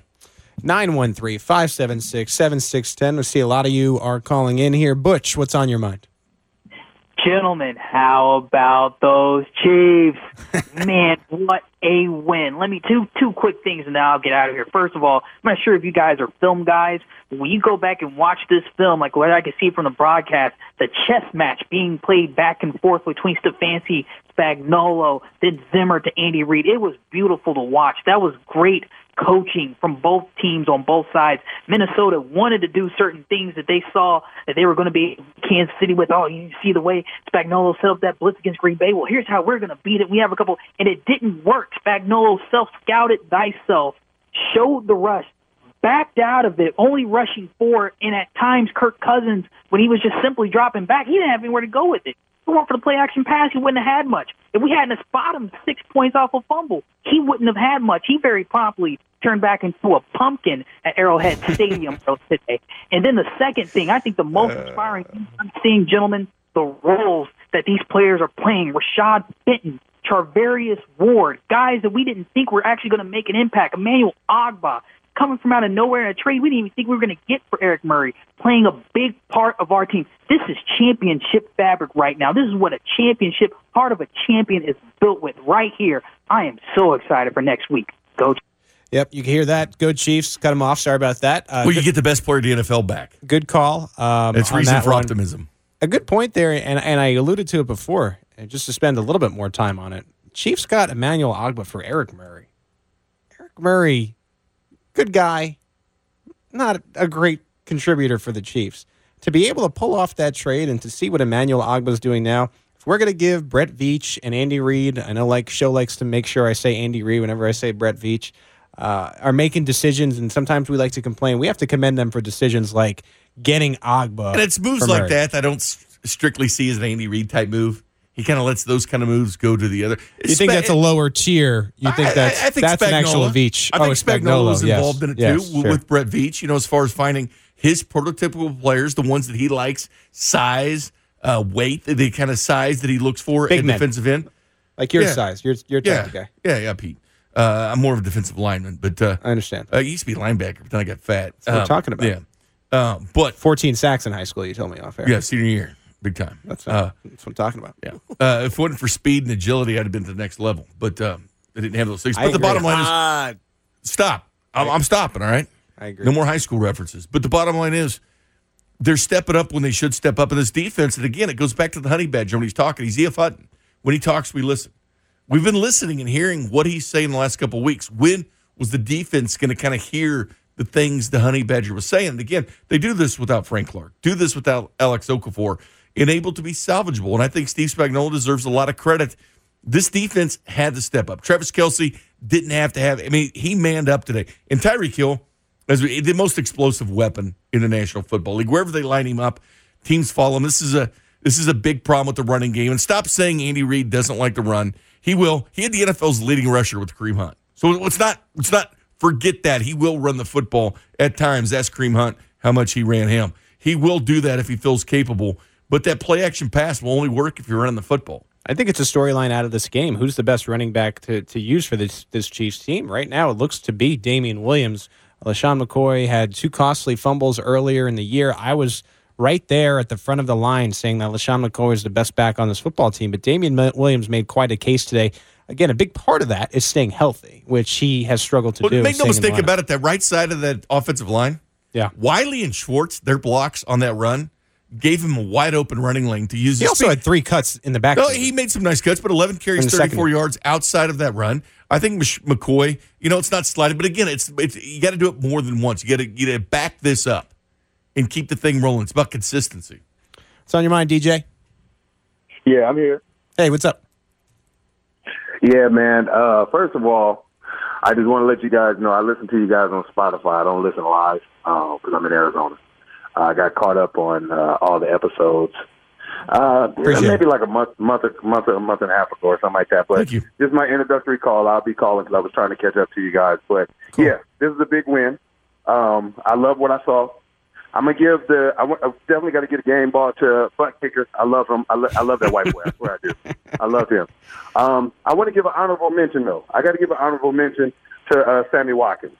That boy, uh, he came with his hands today. He came with his hands. He came with his legs. He came with his motivation. Everything. I love how he played. It, he, he looked confident and and and and everything. And um, I listened to you guys talk about Cam Erving. Um, Cam Erving must have failed at like selling insurance in his life or something like that. I'm not really sure. I don't really know him. But um, I think that's the reason why he's out on the football field. I don't even I don't see any other reason why he's out on the football field other than he was a big guy and just decided, you know, you know what, I'm going to play football. Um, not really something that I like to see, but this was an excellent game, excellent win. Um, I loved everything that I saw. I had to go to one of those Walgreens places to get my blood pressure checked. That's just how great it was. and uh, I literally had like a Woody at the end of the game. Like Yeah. seriously, that's how excited I was. That's that's a that's a good call. Um, I'm, bright, I'm glad obviously brought up Sammy very very excited at I'm the glad end. he brought up Sammy especially. Watkins. Really excited. And Watkins can show some toughness. Like Missed his that. yards after Missed catch, when he gets in a roll, just like that first game, even last year to some extent, when, when he's healthy and playing, he's very good at yards after catch. He does play a lot tougher than I think people give him credit for. Like he was laying some blocks and he was good in that Jacksonville. Sammy Watkins, when healthy, he doesn't mind mixing it up. Right. He's a very, very tough football player. Seven catches, 63 yards. He stepped up today. And man, when you have a, a wide receiver one and two stepping up in tandem, and Tyreek Hill's six for 140, Watkins seven for 63, your tight end throws in 62 yards, and Travis Kelce with seven catches. Perfect. I mean, it's a perfect blend of that. So, yeah, I was real happy. 18 runs for the Chiefs. Like to see that move up a little bit. I'd like to see that, that number sitting around 25 to 30, but it is what it is.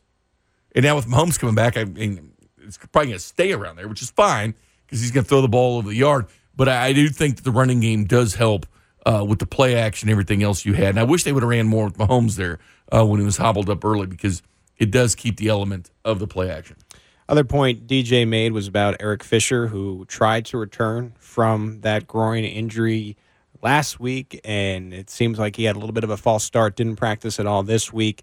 Uh, Cam Erving is a good backup offensive lineman. You've just had to see him for an extended period of time because Fisher had a serious injury and and he's been out. But he's an Andy Reid guy. Andy Reid likes versatility. He played some some center in Cleveland. He can play guard. He thinks he's better on the outside, which is probably his better position. Sure. But it is a guy that can play center for you, guard or tackle. Right, That- that's, I- that's a special blend in the NFL I when you can do all three positions. I just think it's what's missed about him is he's not really supposed to be a Jack all trades, master none. Right. He's not supposed to be a starter. It's just he's had to have been in here for an extended period of time.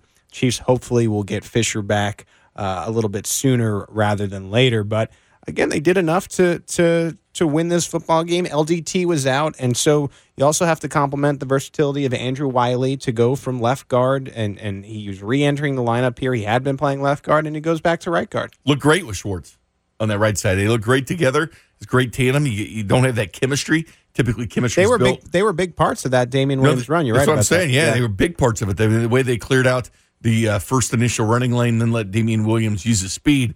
It- the funny thing was seeing Tyreek Hill beat Damien Williams to the end zone. That's right. He, he ended up doing it.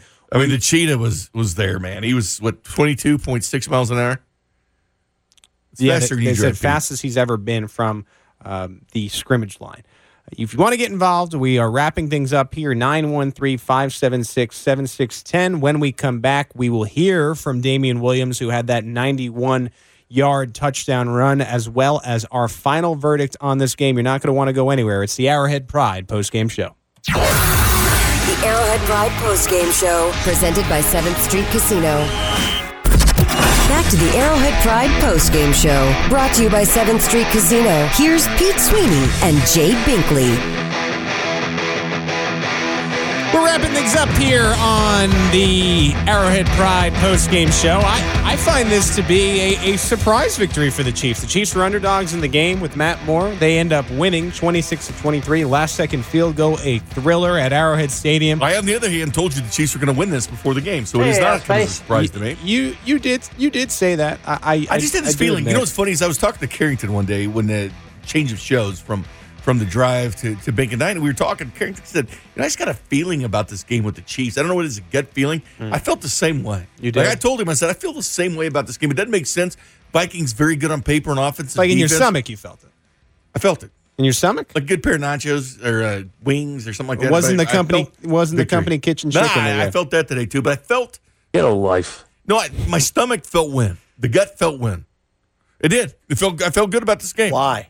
I don't know why. I can't explain it. I can't explain it. It's the leading rusher and the worst rushing defense. It didn't make sense. But again, I'll go back. Denny Matthews, they use this all the time. Denny Matthews Expect would like to the unexpected from Denny. Said this, and it makes 100% uh, sense. Ask Kansas State beating Oklahoma. Expect the unexpected. You know what I didn't expect was Damien Williams running for 125 yards after having 100 all year. He has a 91 yard touchdown in this game. Williams spoke to the media after the win. Man, talk about that big run you had, um, like, I believe 96 yards and everything. What did you saw in the defense? Oh man, we see you know they was playing you know shade on the backside, so I knew all I had to do was really press it, feed the linebackers to my line, and after that they did the work. All I did was run. Was you surprised how we caught up to you when you got into the end No, I wasn't surprised at all, and I actually told him I said don't embarrass me like that no more. With the way the game had gone at that point, just what did it say for you that the offensive line and, and you guys finally hit it in sync the way you kind of draw it up at that moment? Uh, just you know, you know, we've been doing this. You know, I've been doing this, you know, with the line since last, you know, season when I got you know the opportunity, you know, to really get behind them, and going into camp and then starting off the season how we did. You know, it was kind of you know sketchy. So we really need you know this to establish the run game, and, and we went out there and we, we played hard nosed football. What were you saying in the huddle at that point before the touchdown? Everything in the second half to that point hadn't been very good for you guys. What turned it around? What were you guys saying to, to prevent any sort of doubt Oh, we kind of knew, you know, it was going to be a dogfight. We, we knew that they had a great defense, and we knew we, you know, if we wanted to come out here and, and win the game, we had to establish the run game. We can't just, you know, try to airmail it out every time, and people aren't respecting the run game. So we had to, you know, make them respect that run game. Damien, when did you know? When did you know Tyreek was with you? Right, right across the goal line, or No, no, no. I was actually looking at the big screen the whole time, and I'm looking, but I thought he was coming on my other side. So when he came to the right side, I almost dropped the ball and all. So, nah, yeah, it, it, it was good. You know, I, I know he made a great block. I could see it on the, on the screen. So, you know, like I said, all I did was run. You know, everybody else did the hard work. Damien, you got on that fumble toward the end pretty quickly. What, what did you see on that play? Oh man, we, we had we had some work out there, but like I said, you know they have a great they have a great defense, and you know they you know their D line was penetrating, and they started to pick it up towards the end. And, you know we had to master intensity, so I knew you know whether it was an incomplete fumble, I wasn't gonna give it a chance, but I was gonna jump on that ball regardless. How close were you to blocking that punt? It looked like you you were just within a, a yard or two. Oh yeah, nah, so nah, yeah. So you know, that's something how you know how I established myself in the league. You know, you know, starting off on special teams. So you know, I, you, as you get older, you kind of you know learn little tricks. You know that you can kind of you know do to get guys you know to hesitate a little bit. But you know, all I need was a little bit more uh, leg drive, and I would have had it. Good thing you didn't block it, or you wouldn't have had the 91 yard. Yeah, for sure. the uh, Tyreek had mentioned earlier that the vibe in the locker room was just not what it normally is, just because of the, the losses at home. Just what was it like to, to work up to this week and to see sort of the reaction with your teammates in the locker room today? Oh man, like so, you know, we had a rough time, especially being at home, and and just to see, you know, how much purple was in our stadium. Uh, you know, I feel like you know we took that as disrespect. You know, we're at home. We want we want to look like we're at home. So you know, having to see that and, and coming in here, everybody you know kind of look at each other like, hey. This is our house. This this ain't nobody else's house. This is our house. We need to protect our house, and that's what we came out and did. Now, Vikings fans travel pretty well. Did this feel like a home game? You hear that, Jay? Uh, this is our house. I know that's something that juices you up.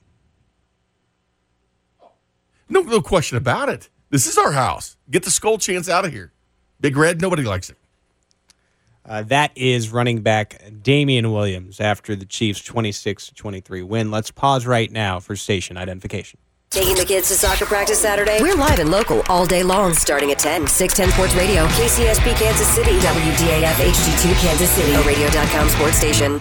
Looks like we got about 10 minutes left. 913 576 7610. Colby in St. Joe. What'd you think about the win? Oh, first of all, I just wanted to say hi, guys. I haven't really talked to you since the playoffs. So. Hey, Colby. Hello, Binkley. How are you today? Oh, there we go. hello. Hello. Uh, I, honestly, I really just have one question. At the end of the game, why did they spike the ball instead of just take their last time out? It's driving me nuts. Was there a reason, or am I just crazy? Say that Risk again. losing the ball. At the end of the game, why did they spike the ball instead of call their last time out? Hey, great question, man. Great question, Colby. That's great. That's a great question. I don't know. That's What's he talking about? That's a great, great thought. Um, Matt Moore spiked the ball at the end to stop the clock. Maybe he was centering, Yeah, you- it was- getting it on the right hash. positioning for Butker where he wanted it. That's probably what it was. I would guess. Oh. So answering Heads the, play. answering all the tough questions here on the Arrowhead Pride uh, post game show.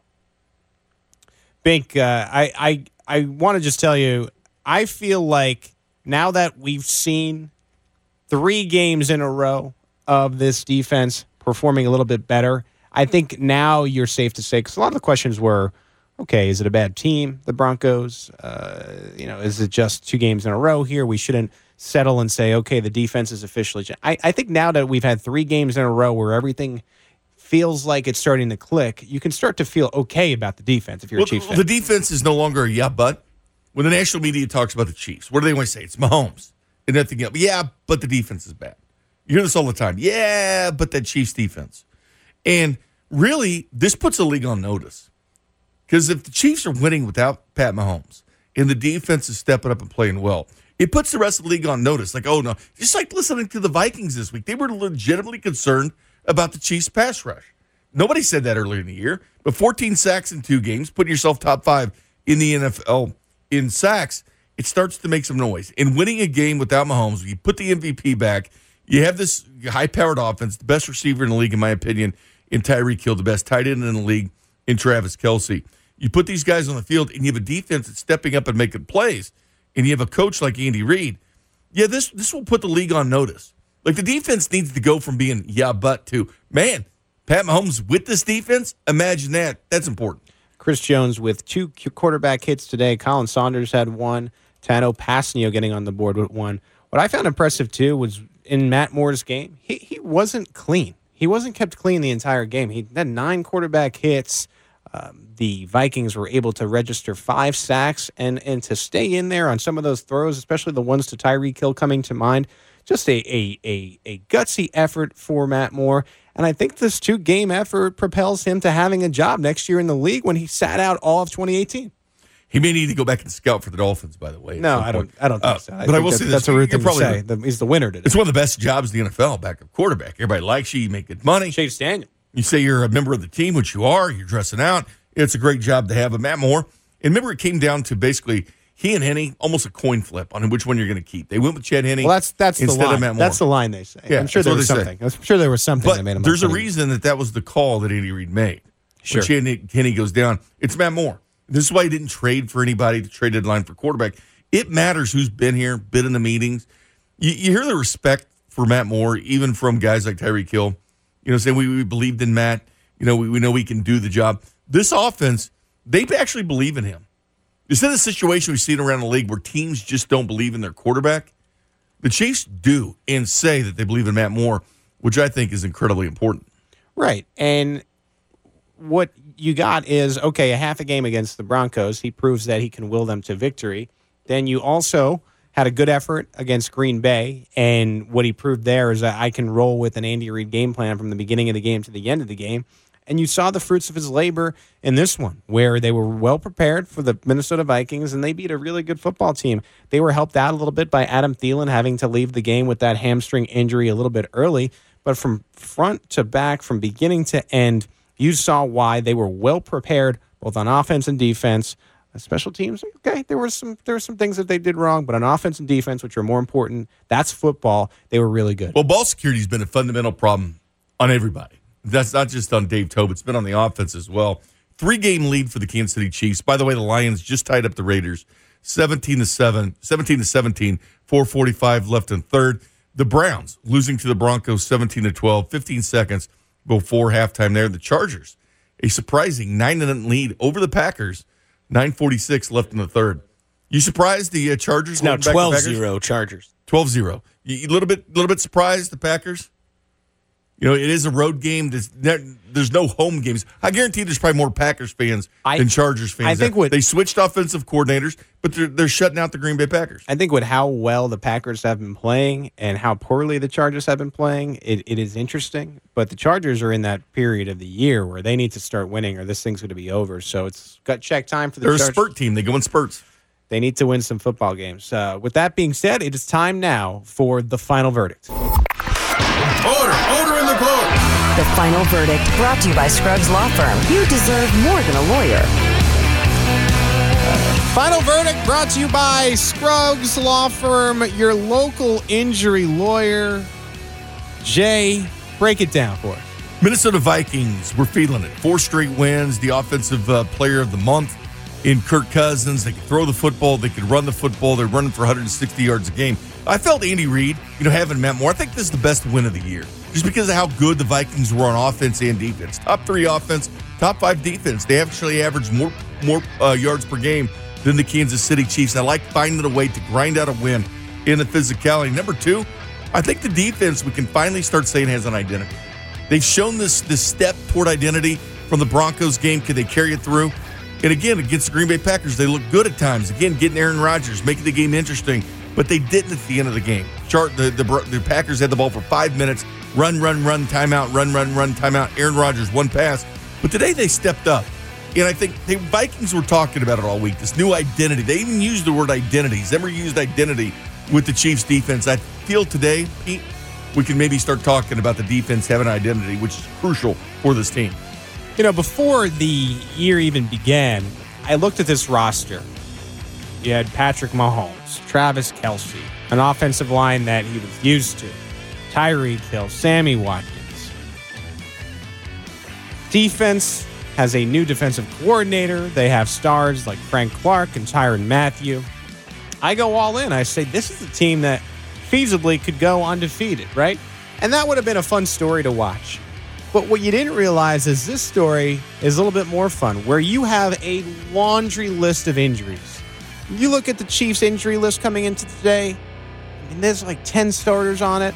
You look at the Minnesota Vikings, they're missing Adam Thielen, maybe. He ends up playing and then, and checking out.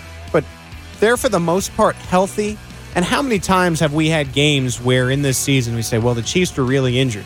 They were really injured once again today. They got a few players back. Chris Jones was back, but they still didn't have Frank Clark. They still didn't have Kendall Fuller. They still didn't have Eric Fisher. Okafor. Yet, Two starters on the line, gone. Yeah. yet, Jay, here they are. They dig deep. They're able to get a victory. And now you enter a situation where, and there's going to be a lot of arguments over this over the next week, but this is reality. Patrick Mahomes re enters the mix next week against the Tennessee Titans after seeing what this defense can do over the last three games, after seeing that you could win a football game with Matt Moore. The sky is the limit for this team.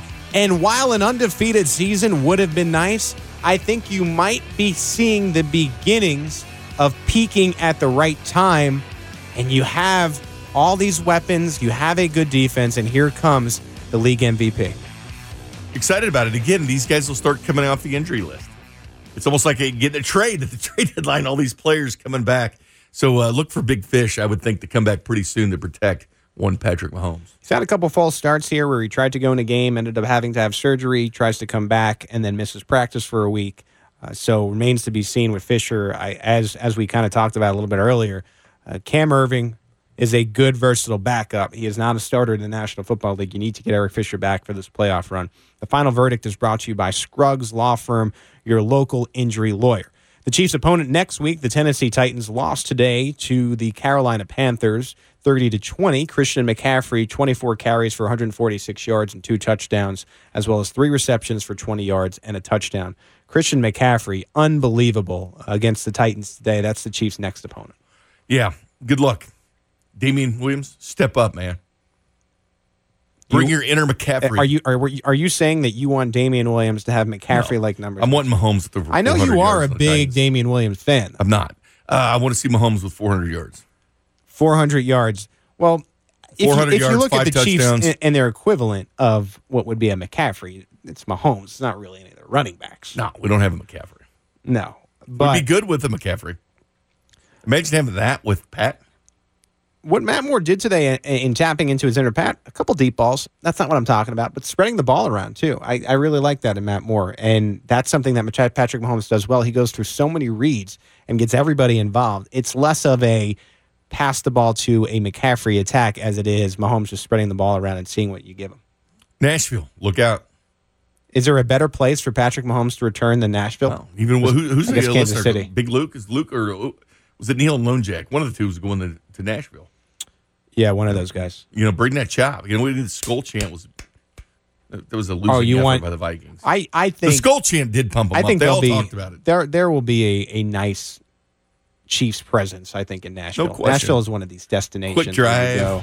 great place to go. Should be able to get the Have a few though. drinks, little line dancing, watch the Chiefs whip some ass. Yeah, Nashville, here we come. It was a good day. Chiefs pulling out the upset victory. Not often you could say that anymore with this current Two-stepping state of the Chiefs. Chiefs winning the 26 to 23. Thank you to the guys out at the stadium with Kowski, Serta, and Josh Vernier. Thank you to our callers uh, for bringing up a lot of good points for Jay and I to talk about. Thank you to the Dirty Werewolf, uh, Dusty Likens. Outstanding job uh, for Jay Binkley. My name's Pete Sweeney. You've been listening to the Arrowhead Pride postgame show presented by 7th Street Casino, where it's at. The Chiefs win at Arrowhead Stadium. You send those Minnesota fans who decided to come and do their skull champ home unhappy. The Chiefs 26, Minnesota 23. Harrison Butker with the game winner. Thanks. Pete's point, 7.15 tomorrow. Thank you for joining us. Patrick Mahomes